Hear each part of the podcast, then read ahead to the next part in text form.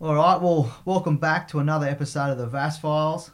Today, I'm lucky enough to have a good friend of mine sitting across the table from us. And when I sat down through the week and thought about our upcoming chat, I was pretty baffled to really process what he has managed to squeeze into his 36 laps around the sun. From the pinnacle of his of his sport in the NRL, taking out premierships, representing his country, both Australia and Samoa, to the darkest of lows, which saw him attempt to take his own life. He has stepped out of his comfort zone, played footy around the world, also gone from the field to the boxing ring, and now he's uh, using his profile for some uh, for some great things with mental health awareness, suicide prevention, and also helping out with some mentorship roles in the NRL.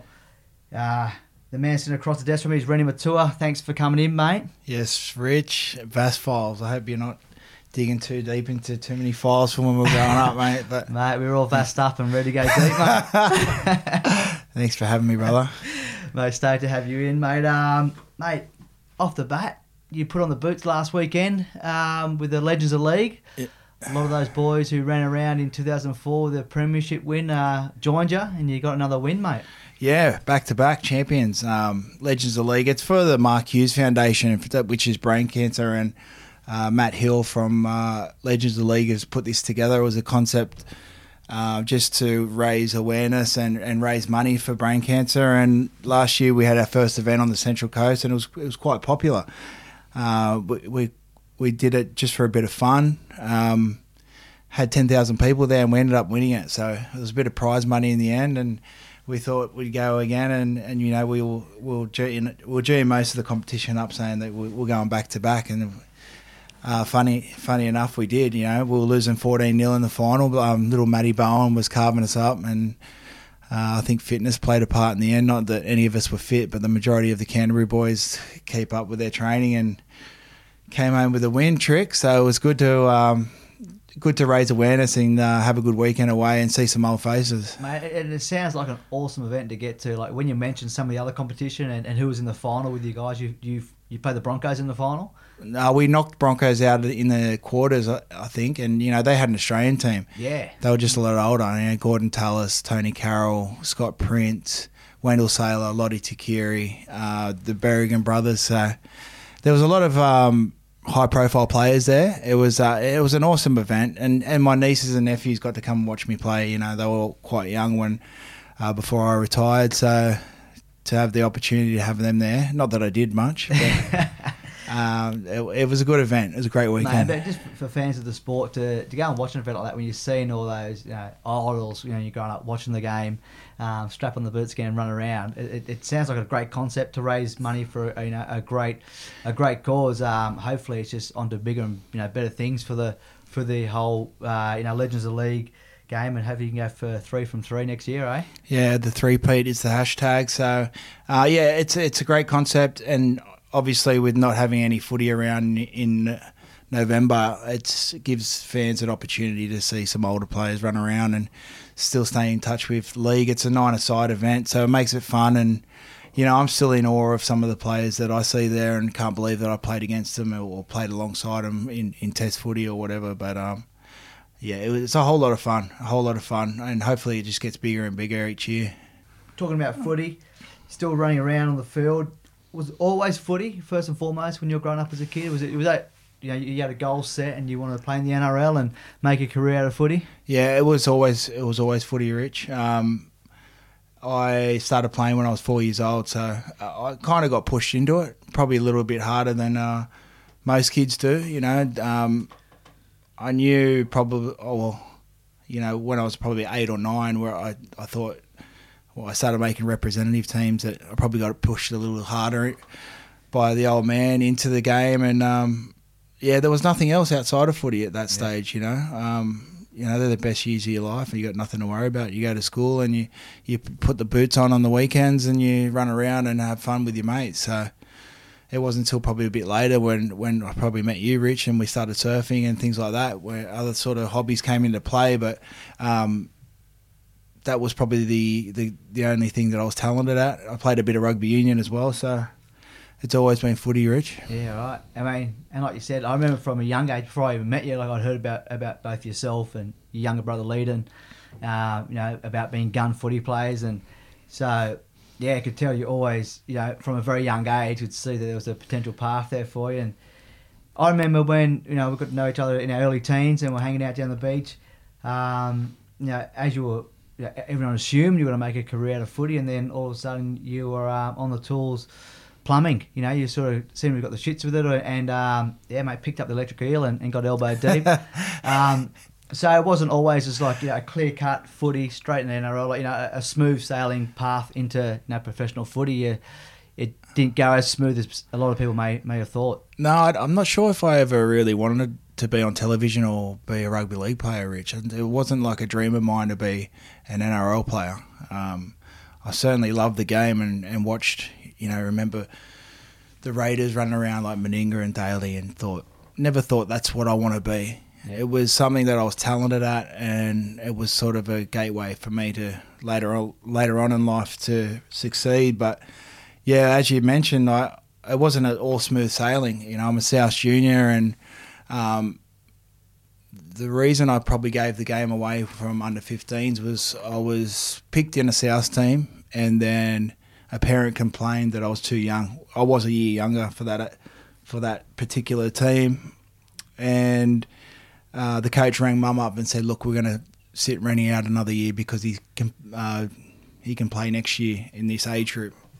And that sort of turned me off, and I got a little bit bitter. And I thought, you know what? At that point, all I knew was rugby league. I've been playing since I was four years old, and, and it was a kick in the guts, and I took it personal, and, and that's probably why I never really signed with South. Like it really affected me. So, yeah, I, I gave up footy, stayed in school, and then uh, ended up plumbing. So it wasn't just rugby league the whole way through. I sat the game. I sat out of the game probably for about three years before I realised plumbing wasn't for me, and I didn't really want to pick through other people's turds. So. and and the reason why I, like at the time, you kind of I was a little taken back by that decision for you to to you know, take a step back away from the game and you know jump into a trade was because some of your best mates who you grew up with, Braith Anasta, John Sutton, your younger brother, Leader Maitua, he was just playing for the under 18s Origin side New at the time. Wales, yeah. So you're surrounded by, by great footy players, you know, up and comers, other guys making a real um, you know, drive to succeed in the NRL. You probably being the eldest and maybe you know the most talented of the bunch, just going, you know, it's not for me. I'm going to jump on the tools. Like, yeah, it was um, it was like a little shock to a lot of your close mates. Yeah, I mean, I think for us where we grew up, you know, I think I took more of an interest in starting to surf. I was that footy player that always wanted to be the surfer, but I was just not coordinated enough to make a living out of it. And you know, it was it was it was all about chasing girls at that point. You know, it, it isn't anymore when you've got a partner. But I mean, it's that's the competitive nature we grew up in. It was like. Um, And there's a lot of fun to be had at that age Well, too. You know? exactly. Like it's sort of you know you're just going out partying with your mates a little bit, like you said. You're just starting to chase girls, and you know sort of that 15 to 18, you know, Mm. stage. It's so easy to get you know sidetracked by all that fun stuff happening outside of whatever you know you've chosen to really make, like whether it be football or surfing or education, whatever it may be. Very easy to just Yeah. enjoy that while while it's there. well, I ended up in that fork in the road where I could have went down one path and, and chose footy. I mean, plumbing and um, there's nothing wrong with plumbing. It was unreal, but um, it wasn't unreal. uh, but at some point, I just thought, you know, there's an opportunity here for me to make a living out of something that I'm talent, talented at. Um, you mentioned Braith's name. Leedon was playing Origin for under 18s, and Braith, I, I, it was like a light bulb moment. You know, I was sitting on Luke Dennett's uh, carpet where all the boys were around watching the footy, and Braith was making his um, debut against Manly, and he scored a try and set up like four tries. And I'm sitting on Had the you had a blinder. I'm I'm sitting on the carpet with a VB throwdown in my hand, and thought, you know what, stuff this. I'm going to give footy another crack. So that was pretty much the moment. I remember like it was yesterday where I thought. I'm going to pick the footy ball, the footy up again and give it another crack and see where it takes me. And um, I had a lot of success in my first six years of being a professional footballer, and, and it probably was the downfall later on in my career, but um, certainly wouldn't change anything. But it was definitely from 18 to sort of like 24, 25, mm. the ride was unbelievable, and and I, it was like a high that people will never understand, and it was a high that I was chasing for the rest of my career. It, was a mate astronomical rise to success for not just yourself, but a lot of that team that you know you're kind of touching on there, the 2004 Doggies Premiership side, packed full of young superstars, uh, you know, to become superstars of the game. Um, but maybe that that was that little step away, those few years away. It, in hindsight, could have really helped you of recharge the batteries, refocus on, on what it was you wanted to achieve in the game, and, and then when you sort of chose to put the boots back on, you sort of went into it with a new appreciation. Yeah, absolutely. I, I, I tell kids today. I mean, people are so focused on having to achieve things all the way through their teens, and that's the pathway to go into playing um, NRL or whatever sort of uh, sport you want to excel in.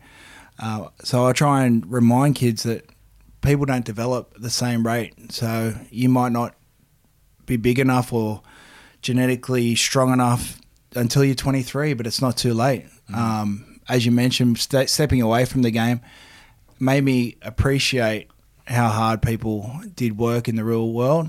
Um, and through that period of where I had a lot of success is where I lost that gratitude of um, what it meant to be a professional athlete. You know, I I picked up a lot of bad habits along the way, which sort of slowly crept back into my life. But um, yeah, it's not it's not kids these days don't have to be pushed that hard to succeed straight away. It'll it'll eventually come if you want it bad enough. And being um, a plumber certainly um, helped me focus and not want to go back to plumbing. Yeah. So that's where you know the journey of success really kicked off in the things in perspective. In perspective, and and you know like um, from eighteen to twenty five, like I mentioned, it was just success after success after success, and I wasn't prepared for it. You know. You, well, I I think that few would be prepared for the the type of success that you experienced uh, at such a young age and, and so soon into your NRL career. And like I said, I mentioned that that premiership side in 2004. It's a who's who. You had you know Willie Mason, Sonny Bill, Willie Tonga, you had Braith, JT in there, all pretty much starting off their NRL careers and straight into a, a premiership win. And the the amount of notoriety, fame, attention, I guess money, everything else that comes out of success to be dumped on those young shoulders um, so early in your career. Don't you know it would have been pretty unknowingly at the time, but, but it would have been presented a whole heap of challenges, like you said, later on in your career. Um, but talk us through that that those first few years of your NRL career and, and, that premiership winning side. Well, the first thing for me was walking through the gates of Belmore, and uh, I got picked up by a guy named Mark Hughes. The Hughes family is actually uh, very well known with the Bulldogs and it was in a whole nother world. You know, I'd come through the South rank as as you know, and we didn't train like the way these guys trained. Mm-hmm. And the first person I bumped into was Jonathan Thurston. He was this skinny little kid from Queensland. He had massive car door ears, and he was he was ugly as shit. But um, Roy Asotasi was in there, uh, a guy named Glenn Hall, and th- this was basically a rookie squad. So they picked us as there was about six or seven players that potentially could go on to play first grade we were still under 20s, but they put us in the reserve grade system. Now, back then, the reserve grade system was full of men, grown men that played a whole heap of first grade, but just couldn't be in the first grade team for whatever whatever reason, form, injury, what. It, um, it was a lot tougher back then. So I was thrown in the deep end straight away. I started six weeks earlier than everyone else. They got me in to do a, a squat test, and I was so far off that I had to go in and train for 12 weeks before Christmas because by the time they started, the rest of the squad, they wanted me to be about par of what they could squat, what they could bench. I'd never done weights or anything like that. So that's where you I fully became aware of uh, what it is to be put through a preseason. You know, I went to some pretty dark places um, on the rower, on the field. And really, Uh, talent's just not enough to get you like to cut it at this level now. Nowhere, got to put nowhere near work in. enough. Nowhere near enough. Um, we were put to the test. A guy named Gary Carden, who I to this day I'll speak very, I speak very highly of him anyway. Uh, I love him to death, and I, I credit him for my career. Um, he took me to some places mentally that I was um, challenged. You know, challenged quite quite quite far, you know, and uh, and and all the boys were. So he's had a lot of success. Every I don't know the percentage, but I'd say about 80 70 percent of the kids that have come through him have gone on to play at least one first grade game. Um, Jonathan Thurston, like we mentioned, Sonny Bill, um, Roy Asotasi. So there was just a few names, but you know, I played reserve grade that year. Uh, we went through, we won the grand final. Um, John, John Thurston pretty much carried us through the whole year. He was a freak. We always knew that how good he was. I, he was doing things on the field that I'd never seen before. Um, everyone just thought he was too small. Yeah. That was an, an achievement within itself. You know, first year grand final, we're on TV. We win a reserve grade grand final.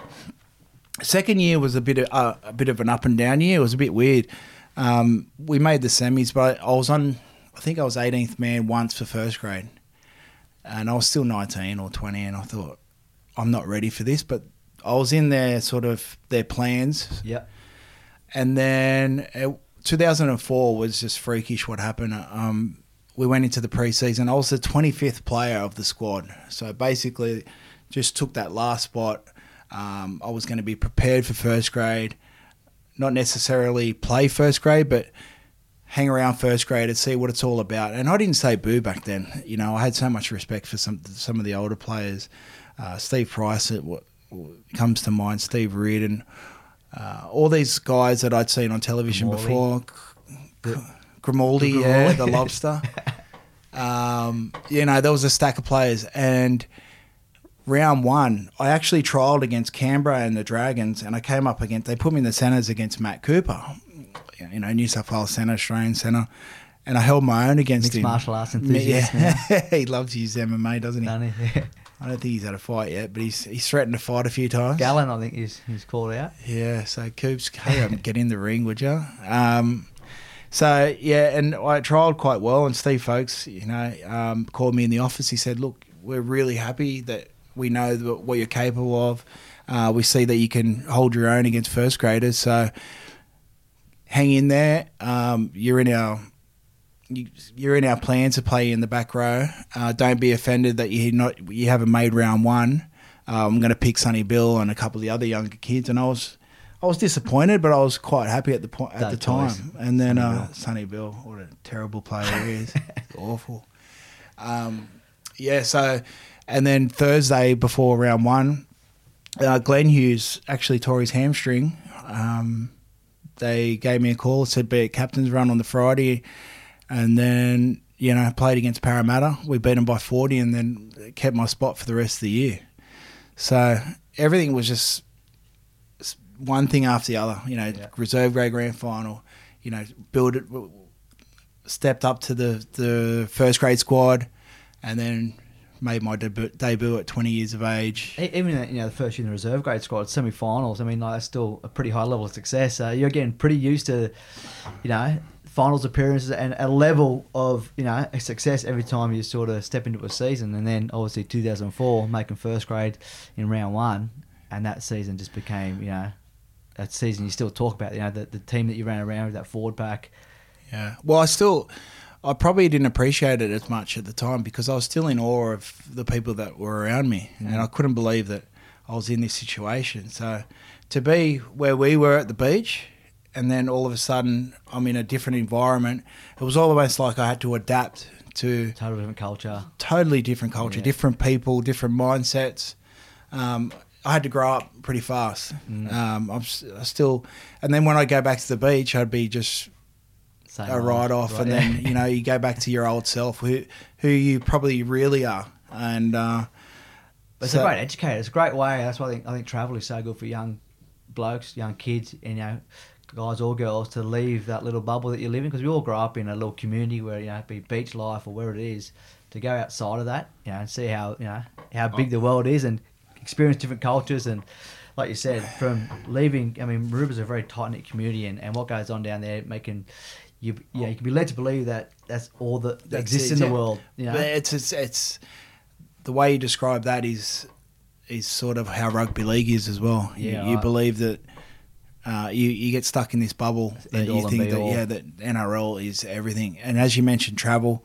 I'll talk, which we'll probably talk about a bit later. You know, later in my career, I went over to England, and I made it made me realise how irrelevant NRL is or Sydney life. yeah, And just to mention before, if I didn't play footy, I probably would have been in jail. Yeah. You know, um, I wasn't a bad kid and I had a great upbringing, but as you know, nine times out of ten, if something was going down, I'd, I'd be be amongst it. I'd be amongst it. You know, I was kind of attracted to that little bit of, um, you know, it's not it's not tough behaviour or anything, but if there was something there, we had that sort of that tribal mentality. Yeah, a lot of that, mates too who are you know next you know, shoulder to shoulder Oh. to get involved with you. So, um, yeah, a lot of colourful characters I could see, and, and for a lot of the, the guys we grew up with, you know, it was easy to be led into that. Uh, rega- you know, a lot of kids we know, uh, we could see it for days talk about um, talented friends who who uh, got caught up in and, and sort of uh, influenced in, in you know things that st- st- stir uh, s- steered them away from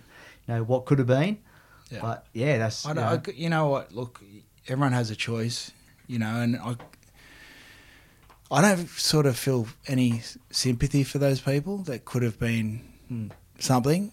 You know, ultimately, at some point, you make a choice. You know, regardless of what sort of upbringing you've had, you hold the key to your own future. And by the time you're 18, 19, 20, I was still making poor decisions, but yeah, I was able to make a decision where I thought, you're going to jail or you can play NRL, Yeah. basically. Um, becomes pretty black and white. it's black and white, you know, and those old habits, those old familiar patterns that were in our teens Mm. that we were up to came back and bit me on the ass a bit later.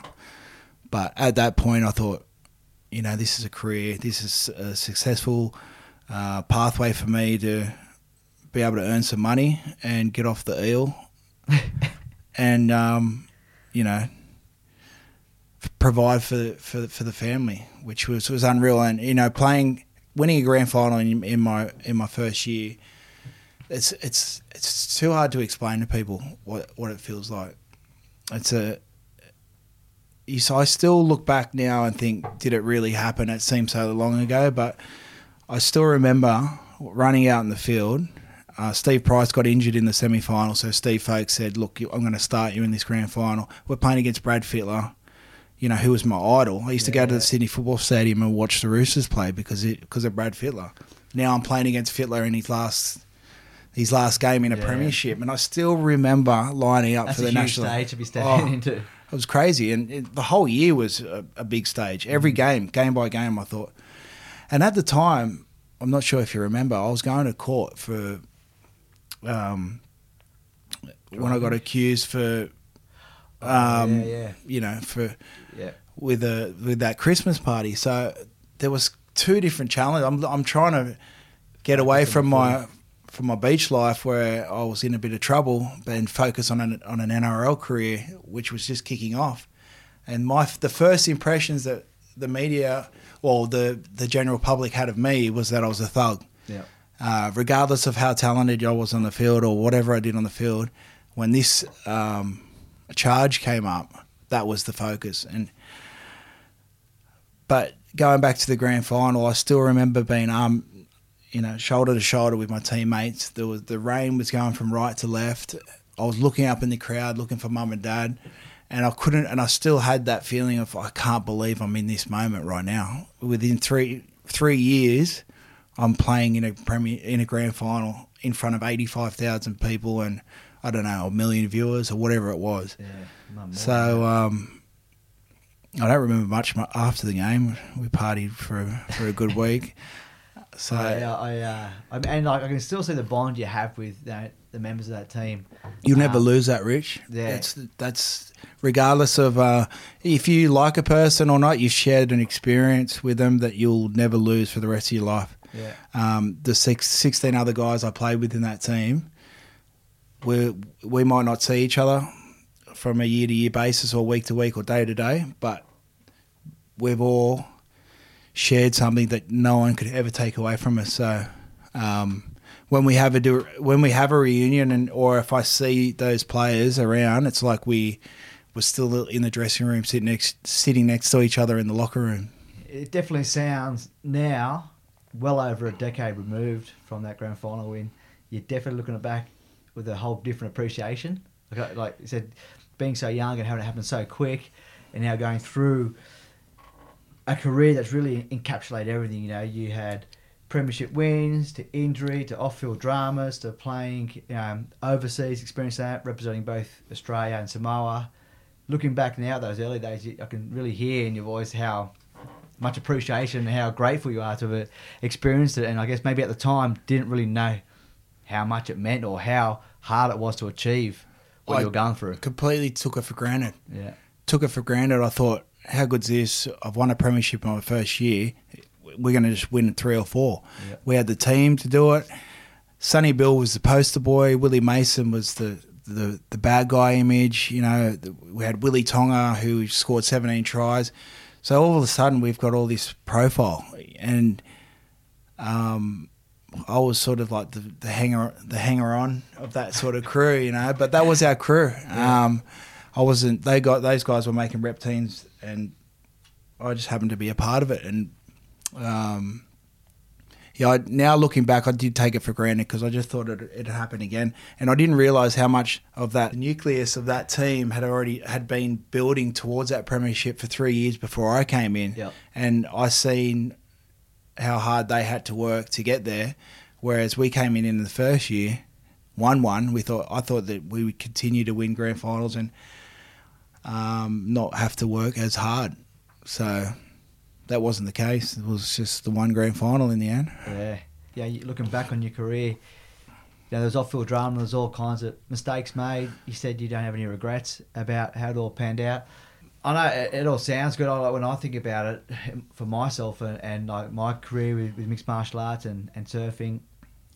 I do have regrets. Like I wish I'd have done things differently. There's mistakes that I made that I wouldn't change because they, those mistakes taught me a lot. But there are things that I'd also do differently as well. But looking back with it, with like I said, with a career that's absolutely encapsulated everything, w- would you do it all again the same, or would you Oh. would you change certain things? Yeah, definitely. I'll probably take that back. I don't have any regrets. There's certainly, there's a lot of things I do regret. Yeah. Um, only because, purely because I, I hurt my family. Um, things that if I, if it just affected me, which it did, Yeah. then I would say I had no regrets. It just turned me into the person I am.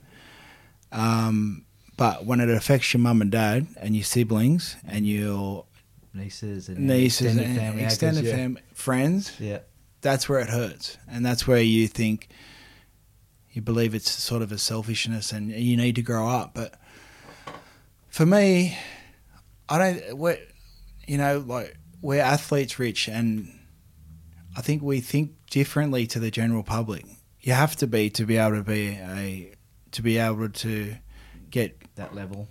whatever level because if some if it was that easy to do everyone would be a professional Yeah, yeah. so i think that we're a little bit tapped in the head anyway you know you want to get punched in the face on a regular basis i'm running at blokes twice the size of me it's something within us that makes us different to the to the general public and um, you create sort of habits and, and and behavioral patterns when you're at a younger age which were hard for me to separate when I became a, a professional athlete. So all of a sudden, I've I've been doing this for so many years, um, mimicked behaviours, mimicked uh, people's uh, around me, and then I have to be a role model. Yeah, yeah. But I know I never was able to like. It was easy for someone to say, "Reni, don't do this." Yeah, okay, I won't do that. I can't change like that. Yeah. My genetic makeup was already done. Was already made up. It had already been made up. Yeah, You know, I, I got done drink driving. Like I knew it was wrong, yeah. but I had that Maroubra mentality. Well, fuck it, I'm give a just fuck, jumping yeah. in the car. I'm Yeah. going to drive home. I can't get a taxi. Yeah. Um, and then I play. I got picked for Australia that year. So that was a it was a, a blessing and probably a bad thing as well. Well, I know that mentality you just spoke about, that fuck it kind of attitude. It, be, it can be great when applied in the right environment. And, and Mm. look, I think the same mentality, like that go hard or go home attitude. And it was, it was great for me in the ocean, surfing when the waves got big, you know, just fuck it, just go as hard as you can, you know. Or when it came to training, preparing for a fight, getting there, just don't give a fuck, just, you know, balls to the wall kind of attitude. But take that mentality, you know, to the pub or going out partying with your friends or whatever it is, it just leads you into trouble. And it took me a long time to realise you got to separate that, you know, and know when to apply it, when not to apply it, and grow up and mature and, and you know, and like you said, it's it's what gets you to a certain level in your chosen sport, but it's also what can bring on a lot of mistakes and a lot of sort of uh, dramas in your life too, because it it can be very hard to separate that kind of habit of yours, just going fuck it. I'm gonna know, Yeah. do it, even though you sort of know the decision's wrong or whatever it is. It's um yeah you know it helps you a lot in, in your chosen career, but it comes back to bite you in many ways as well. Oh, it bit me on the ass plenty of times. You know, it, it was just I wasn't able to separate it. You know, and certain points I was. You know, I I wouldn't have been able to achieve what I achieved if I didn't take rugby league serious. You know, I definitely trained hard, but I just made those constant small errors or well, big errors in the end. So it, it was funny. It was almost like on a on a three month basis where I'd I'd uh, get in trouble for a misdemeanor or I'd miss training because I went out on a Sunday night, and then I'd get in trouble and I'd be completely sober for three months and and think that I'm all right, and then boom, I go for a drink and I'm in trouble again. It was like the amount of when we when I got sacked from Canterbury. Todd Greenberg was CEO at the time, and he pulled out a file, dead set, about ten centimeters high. Yellow pages. Yeah, an encyclopedia, and said, "This is all your misdemeanors in eight years of this club. You've had seventeen Mondays off. Monday honest. Monday itis. I got a doctor's certificate. And I was like, wow, in eight years, that's a fair few. Well, it's not that bad, really. It's only what Well, you're a crook. year? I remember Just those just Mondays. over- You're, you're a crook as a dog. I can vouch for you. I, I, uh, I could tell this story. I haven't told this story, but I'd run out of story No excuses. listening here at Fa- at Vass this is a file on me, so I'm telling them the a file. I'm, This is the files we talk about at Vass Files. and I'd used every excuse there was. And oh, Dr. Hugh Hazard, you know, the diarrhea, oh, I've got a bad, you know, headaches. Yeah. Or, I thought, what the fuck am I going to come up with here? Cut off denim shorts. Oh, so I, I thought, you know, I'm going to run with this one. So I rang him up. I said, oh, Huey, I've just found a lump in my balls. He's going, what? I said, yeah, yeah, I found a lump in my balls. Um, I can't come in today. And uh, he was like, we'll go get it checked out and blah, blah, blah. So that was, that's how far, the, that was the extent of my excuses that I had Checking to make up out. That I had a lump in my balls. And that's, Testicular cancer. I'm glad you. well, don't. Well, I don't want to jinx myself, but I think they're, they're still strapped on there now. So there's But that's why you're, you're just mate, scraping the barrel of excuses not to scraping the turn up barrel. on Monday. That was like the only thing that came into my head was, yeah, you found a lump in my ball. All right, come in. Let me have a look. You're, Cough. next thing you know, you're Starkers. oh, mate, yeah, we obviously we've, we've talked about about the highs that you've experienced in football. Obviously representing Australia, and of course, you know your dad, Danny from Samoa as well, representing both nations. Um, do you think reaching those highs, they kind of accentuate the lows when you know when things aren't going your way? Um, and obviously, you know, we spoke about it earlier. You, know, your battle with you know, mental health and your struggles with that. Do you think you would have had those deep, dark moments and those struggles had you remained a plumber and not experienced those those those extreme highs of, of your NRL career? oh, I'm not too sure, Rich. Um, f- my personality is that I'm always chasing a high. Mm-hmm. and um, having such great success in a short period, that was the high of highs. Mm. So anything less than that was a failure. Now, something that's problematic to, to you might be completely irrelevant to me. Something you might not be able to sleep a bit thinking about at night. I'd be thinking, you're tripping. Why? That's that's nothing. Yeah, yeah. So that's where people need to understand that what emotionally what someone's going through could mean a lot to them. Now, for me, going through such a high, uh, successful career, I wanted to chase that high again, and I set the bar too high. I wanted to play for Australia again. You know, I had just been named captain of Parramatta. Um, I didn't do a preseason. There was there was a lot of things that led into sort of my mental breakdown.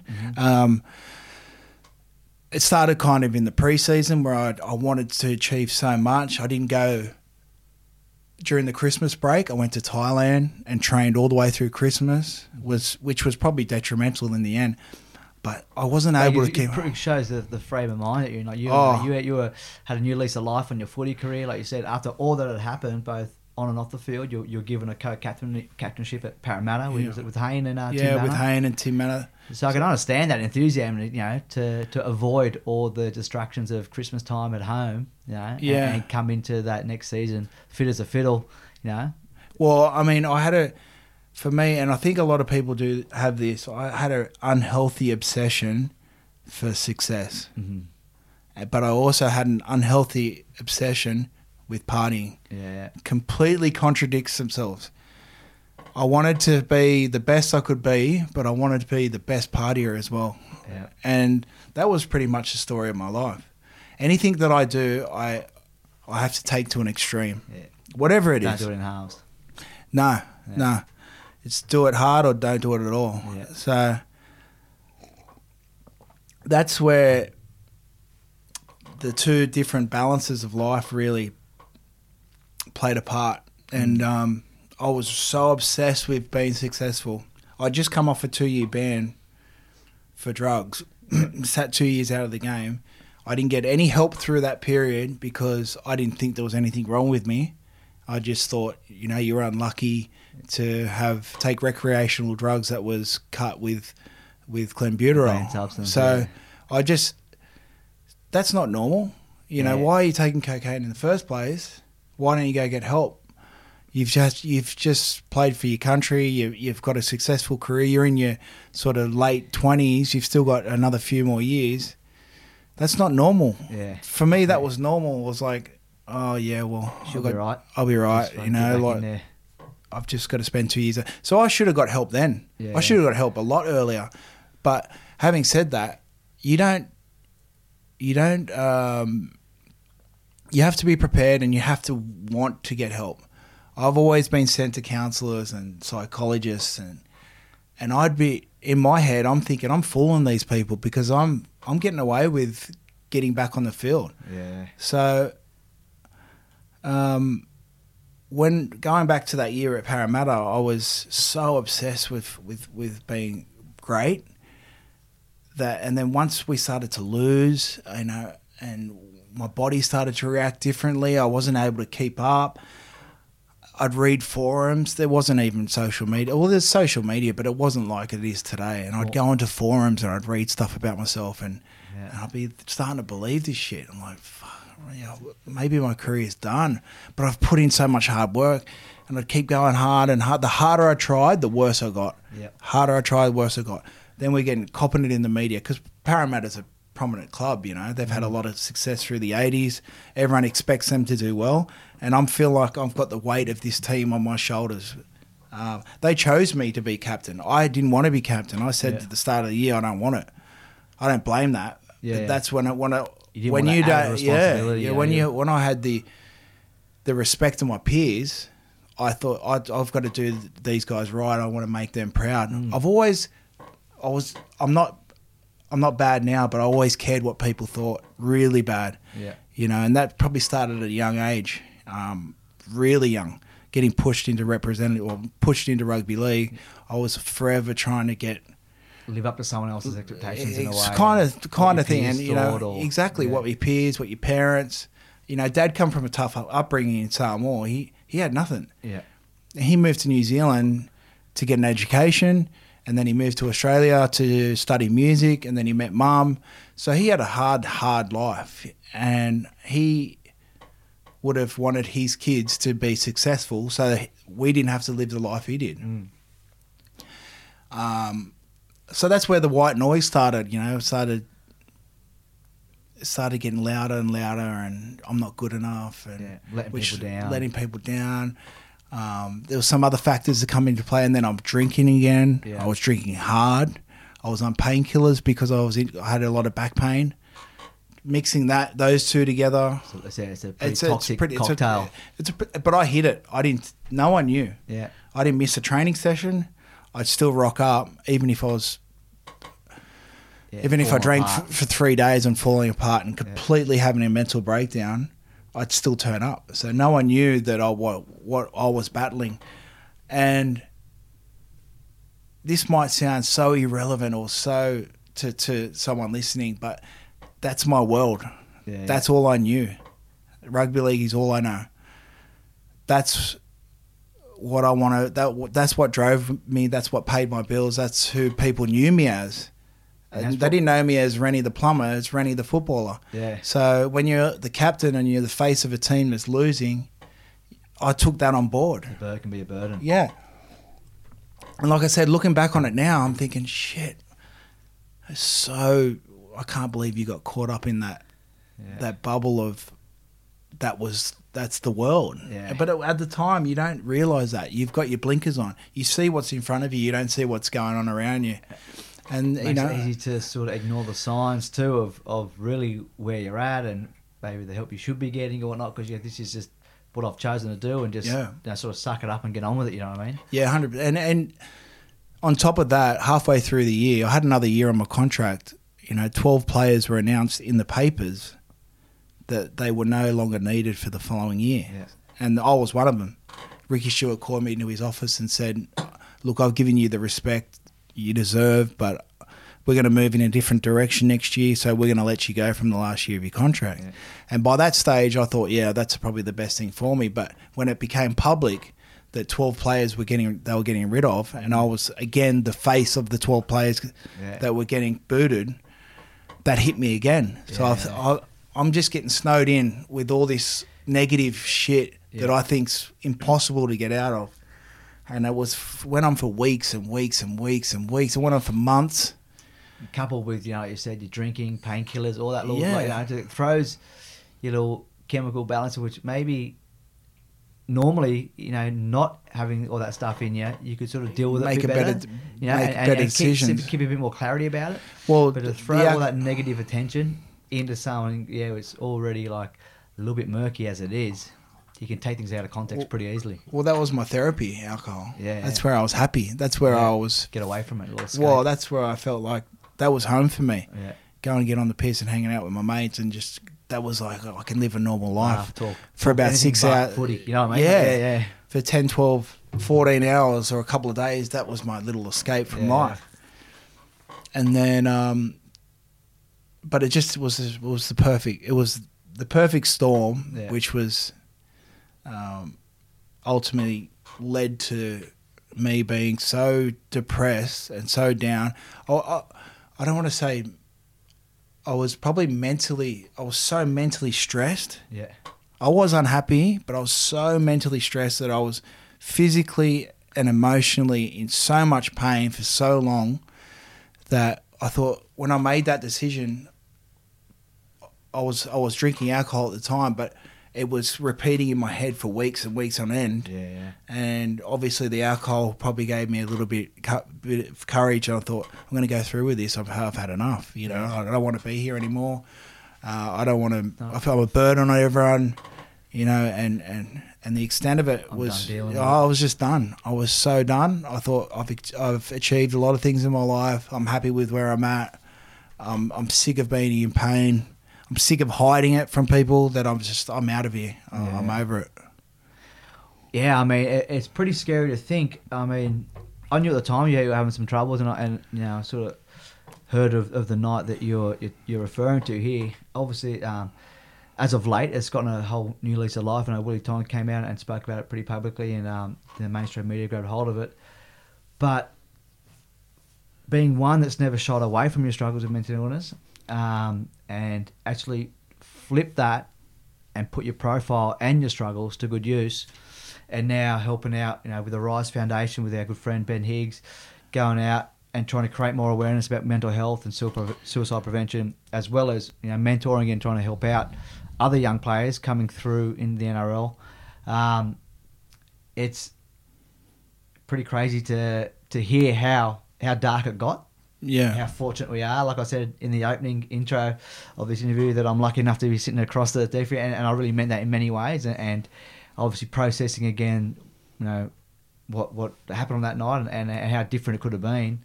Uh, mate, very fortunate to have you here and have you using your story in such a positive light now, mate. So it's uh, it's good to hear because especially outside of footy, our community down at Maroubra um, has had a few friends uh, lose their battle with mental illness. Um, so it's really an area that needs as much awareness and attention uh, as it can get, and not just spoken about, but needs to be you know feet on the ground, providing um, avenues for people to seek help and, and speak about it, and not you know, really shake that tag of something that you know isn't spoken about, especially between young men. Well, especially where we grew up. Yeah.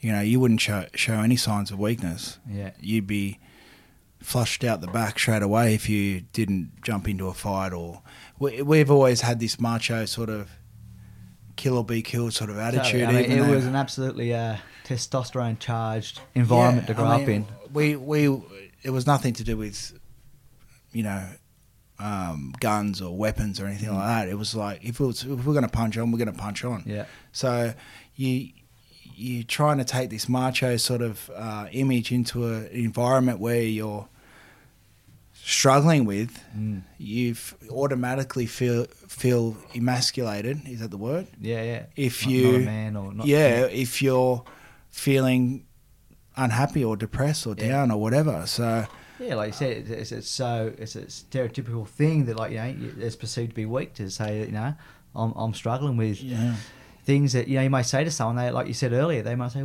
how are you even getting down that? I mean because for me always looking up to you Ren growing up and from being outside looking in you're always someone who was very talented at whatever you did.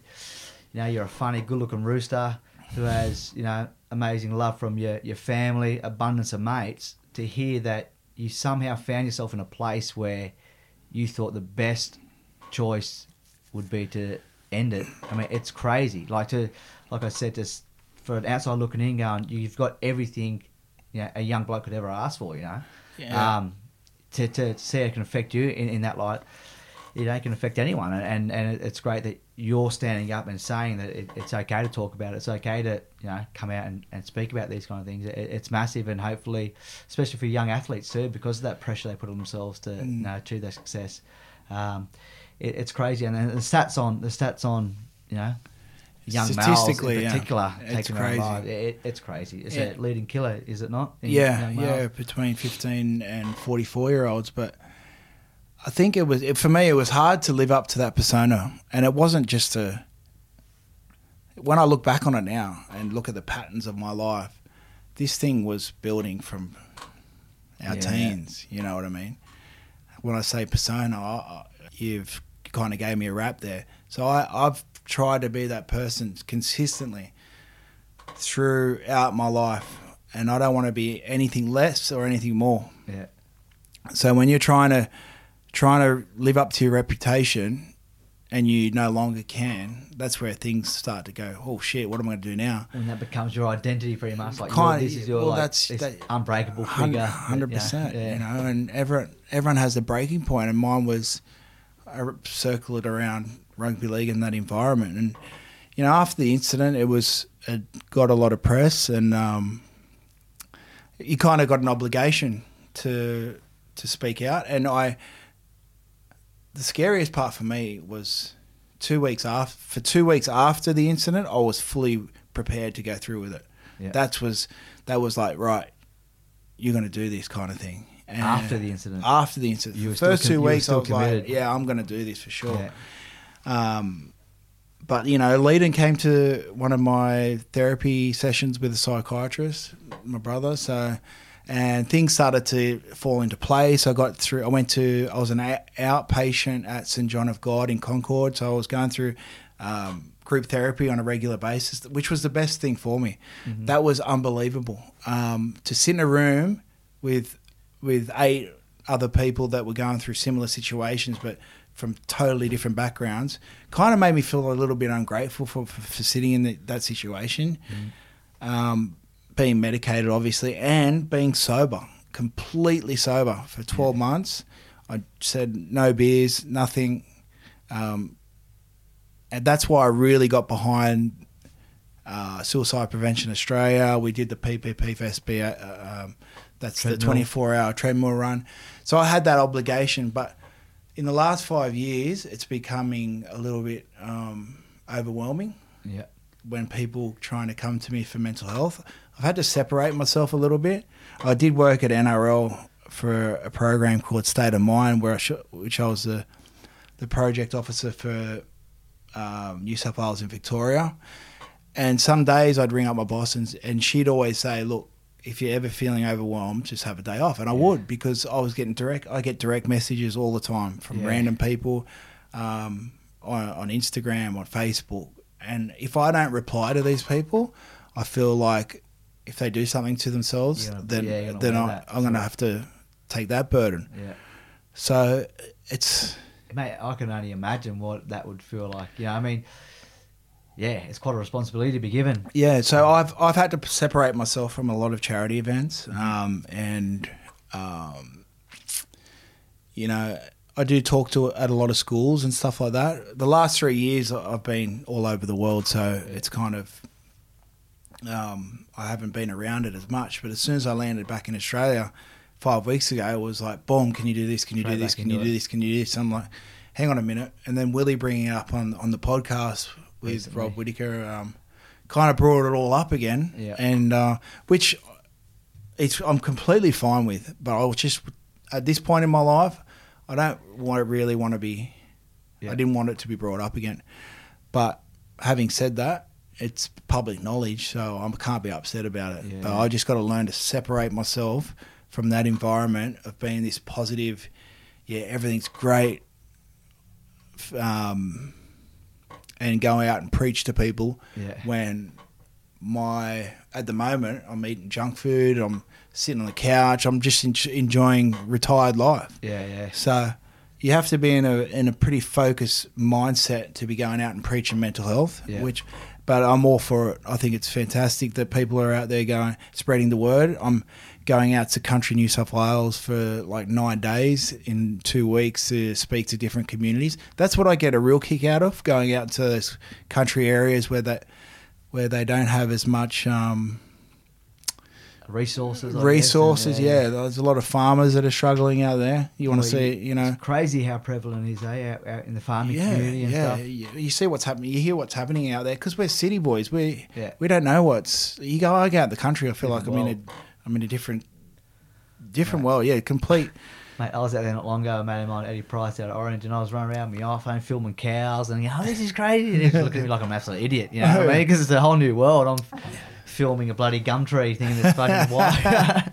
but the life they live out there, it's crazy. You know, they're Yeah. totally dependent on, on Mother Nature and weather and rain and drought and too much rain and crops not working and you know cattle dying. It's it's um it's crazy. It's know? kind of that's And- perspective too. Like and when they, They got were- absolutely no resources you- to reach out to and say, "Hey, I'm struggling," Yeah. you know, or talk to, because I think that macho mentality is is even more um, prevalent out there too. You know, it, they, it, it just it just goes to show where depression can be in so many different groups. Mm. It doesn't necessarily have to be with an athlete or it has it's it's in everyday life. You know, Absolutely. there could be the the carpenter that's hasn't been paid from the building company. You know, that's struggling to pay his workers Yeah, and yeah.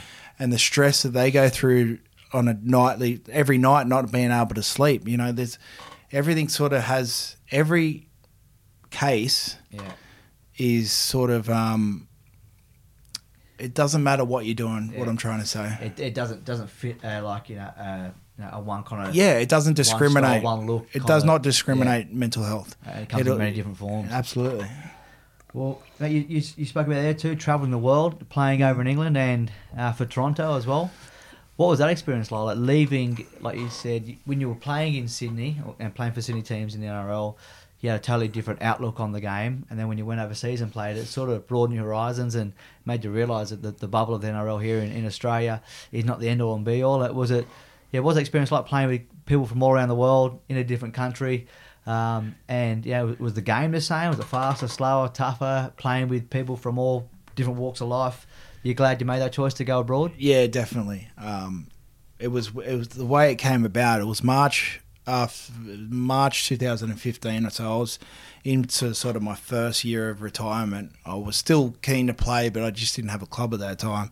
And I got a phone call to go over to the UK, and I, was, I thought, stuff it. Let's just, just, after saving a few lives down at River Beach for Randwick lifeguards. yeah, no, that was a few few years earlier, but um, in your speedos, in my dozzies.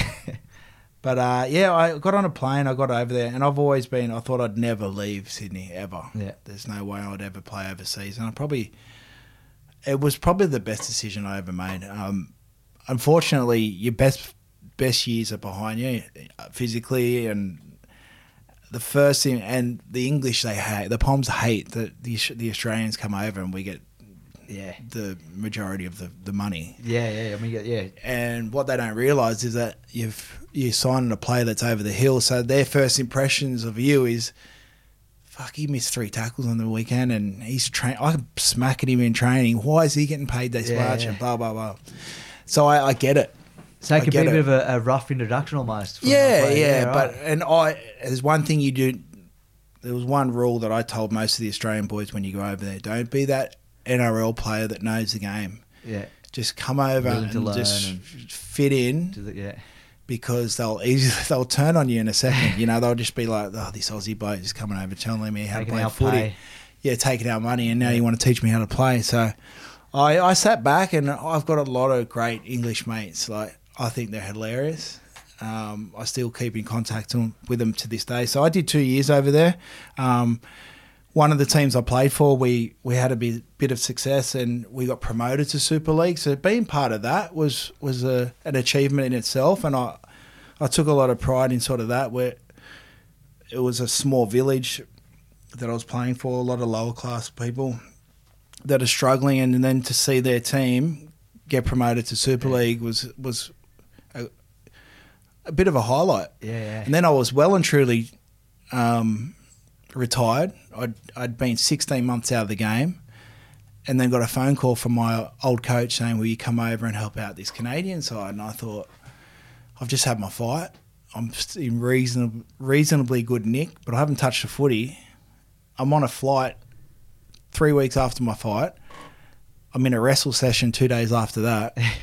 two days later, I'm, I'm uh, I've got my boots back on playing on a cow paddock in the middle of, well, the end of winter in the UK playing for a Canadian team. So it was.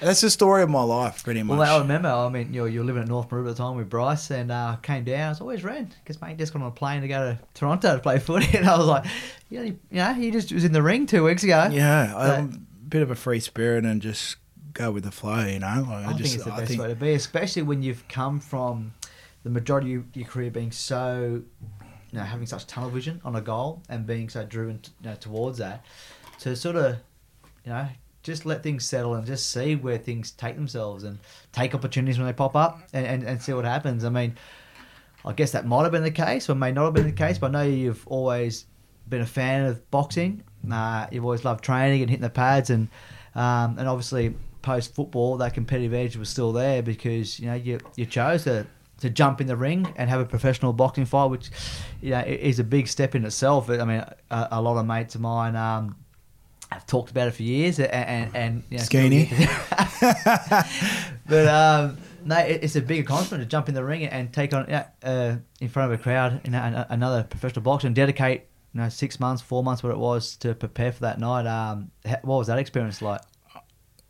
Uh, oh, mate, it's, it's hard to explain, but as you, well, we travelled to Thailand, so I've always loved my boxing. Yeah, combat sports in combat general, sports. Yeah. You know, I've always been a huge fan. Dave Tua, David. I haven't got a left hook like him, but um, look, it was. I just retired, and I got approached by Billy Hussein, who, who most people know as one of the yeah. premier boxing trainers. One of the strongest in, gyms in Australia. Yeah, and, and, a great guy. And he threw the challenge out to me. He's like, "Do you want to have a fight?" And I thought, "This is what I've been threatening to do for so long." I was that guy that said they'd get in the ring, but Yeah, I'll do it. do I have the balls to actually do the walk? And I just we sat in a cafe in um, Brighton, and I said, I shook his hand. I said, "Let's do it." And we went into this that camp, and I was I was pretty overweight at the time, and the first week was horrendous. And he pushed me like he didn't treat me like a footy player. He goes, "You want to do this? I'm treating you like a boxer." So this is eight weeks out for the fight. I'm constantly training around bo- boxers. They're obviously watching what I my capabilities are. People have got their phones out while we're sparring. It was just a whole nother.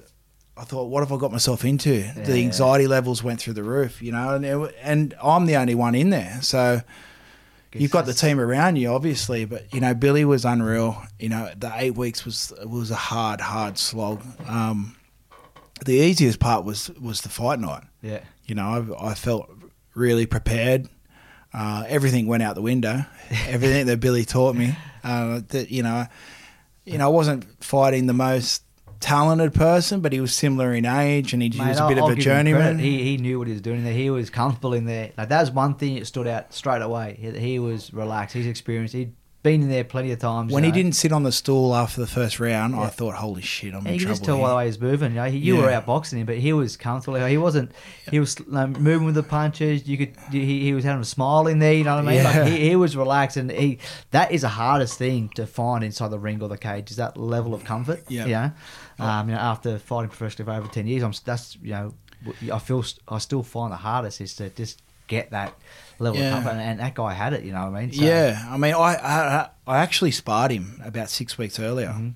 and he drowned me in the ring. He Yeah. landed on me, and so I had that in the back of my head. I thought, geez, even though we sparred, you know, I got him for fitness kind of in the in six weeks ago. What if he leans on me? What if I blow out? All this doubt. experience, It's, and it's the same. Yeah, ring savvy. Yeah, Yeah, it so- yeah, and it, that creeps into your into your thought process. and especially when he stood didn't sit on the stool after the first round, and I was blowing. Billy Yeah. said, "How you feeling?" I said, "I'm fucked." yeah, I'm blowing. He goes, just use your jab in the second round. And he hit me low a couple of times, and then that gave me a good 15, 20 second break. I milked it a little bit, and then I went through little spurts of like trying to unload on him and then blow myself out. And then that experience in itself, like, I, I've got so much respect for fighters and what they go through. I, I kind of like can't understand why they put them through themselves through that. 'Cause I had so many sleepless nights before that, and I'm sure if you've had one fight or a hundred fights, you still go through the same sort of emotion. Not that I, not that I was fighting on television or anything, but I was headlining a card as Yeah. well, so I wasn't like I would just sneak in in an undercard, get the fight done. You know, I was the main event.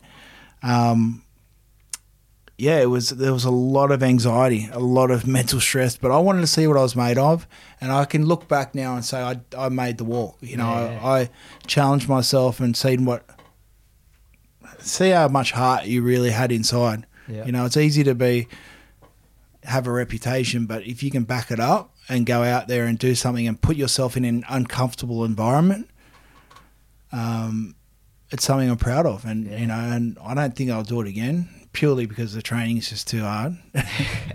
um, but yeah, I had a lot of fun. If I was, I'd love to be able to go back to that fight night and put into practice, well, well display what we put into practice and learn and be, take it a little bit slower and everything like that. But yeah. I mean, I'm still saying that. You know, I wish I'd put into practice what I do in my training camp, and like Yeah. you said, when the door Yeah. closes and the and the bell goes, sometimes it all goes out the window. But um, yeah, it, it is a wild sport, and like you said, it's uh, yeah. Sometimes you question why you're making that walk, but Mm. it is like you, you sound like you're talking about with fond fond memories, mate. So it is uh, Oh, it it can be can be very addictive. Well, you know, I've thought about it, um, going going again because I want to again appreciate the night. I probably Yeah. took it a little bit for granted because I was so hyped and, and with anxiety and mental stress that I didn't really Take it take it all in. You know, even the dressing room before. so before the fight, I've got ten of the boys in there, but not our Maroubra boys. It's Yeah. like all the footy boys. Yeah. and I'm I'm sitting there getting my hands wrapped, trying to focus. I'm listening to music, and I've got eight guys in the room cracking jokes, and I'm deep. just like please get out. But I, I'm not that type of person that sort of, Yeah. I don't want to be rude. These people are in here for me. And I'm getting my hands wrapped and I look at my music and someone was hotspotting me, taking my, using my credit. It's fucking Willie Tonga. He's sitting in the corner. I was like, who's hotspotting me? And he's like, oh, sorry, bro, it's me. I'm like, are you serious? I'm about to have a fight. What are you taking? Get off my fucking I've got a few more internet. f- songs I want to get through, mate. Don't- Oh, he's hot spotting me while I'm getting my hands around. And I was, that, so that took the edge off a little bit. And I had to leave the dressing room, actually. I went out and shadow boxed out um, in a small area on my own because the room was just too much. Yeah. And then, uh, so that was one thing that I wanted to really have a, a moment with Billy and uh, his brother before the fight. But we had that moment after the fight. We sat there and sat in the sh- in the sheds for for a good hour after, and we spoke about everything. Do you do you credit um, any of the the River Surf Club days in the gym? Again, did you get out bo- outboxed by Norm? Was it Peter Bordy? Noxie. Noxie wasn't Trent Knox. Noxie. So uh, yeah, Trent Knox. No, Christian Knox. He because he's for the people that don't know, he was a bit of an older boy, and um, he tried to come at me at the surf club on the grass area, and I picked him up and dumped him on his head, and I embarrassed him in front of everyone. So. When we did spar in that gym, you're talking about, he punched crap out of me, and that's why I thought, like, I'm not doing this for a A of the boys punched the shit out of each other in that gym. It was pretty funny. And that patch of grass that you're talking about, I think you dacked me about um, 90 times in one summer. That dog Ned bit Yeah. plenty of people. That little cat, that blue, cat- well, it wasn't little. There was a cattle dog that bit Dick's dog. Oh, it was a pain in the ass. That thing. It was good times. Well, mate, thank you for uh, for letting us deep dive in a, in a few different topics, mate. Um, talk All about good, your career and, and what's what's going on now. It's unreal to see you put your profile to so many positive causes, being very open about you know your struggles with certain things. Like we, like you said, it's can be uh, can be very.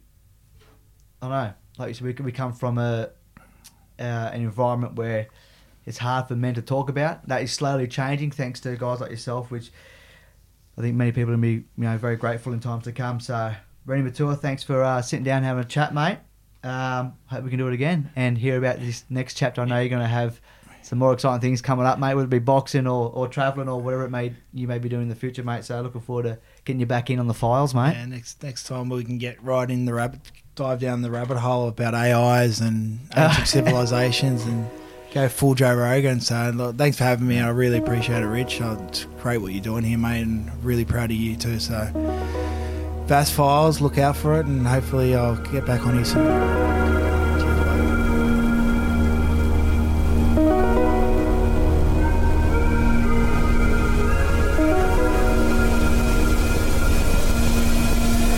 Vast Files.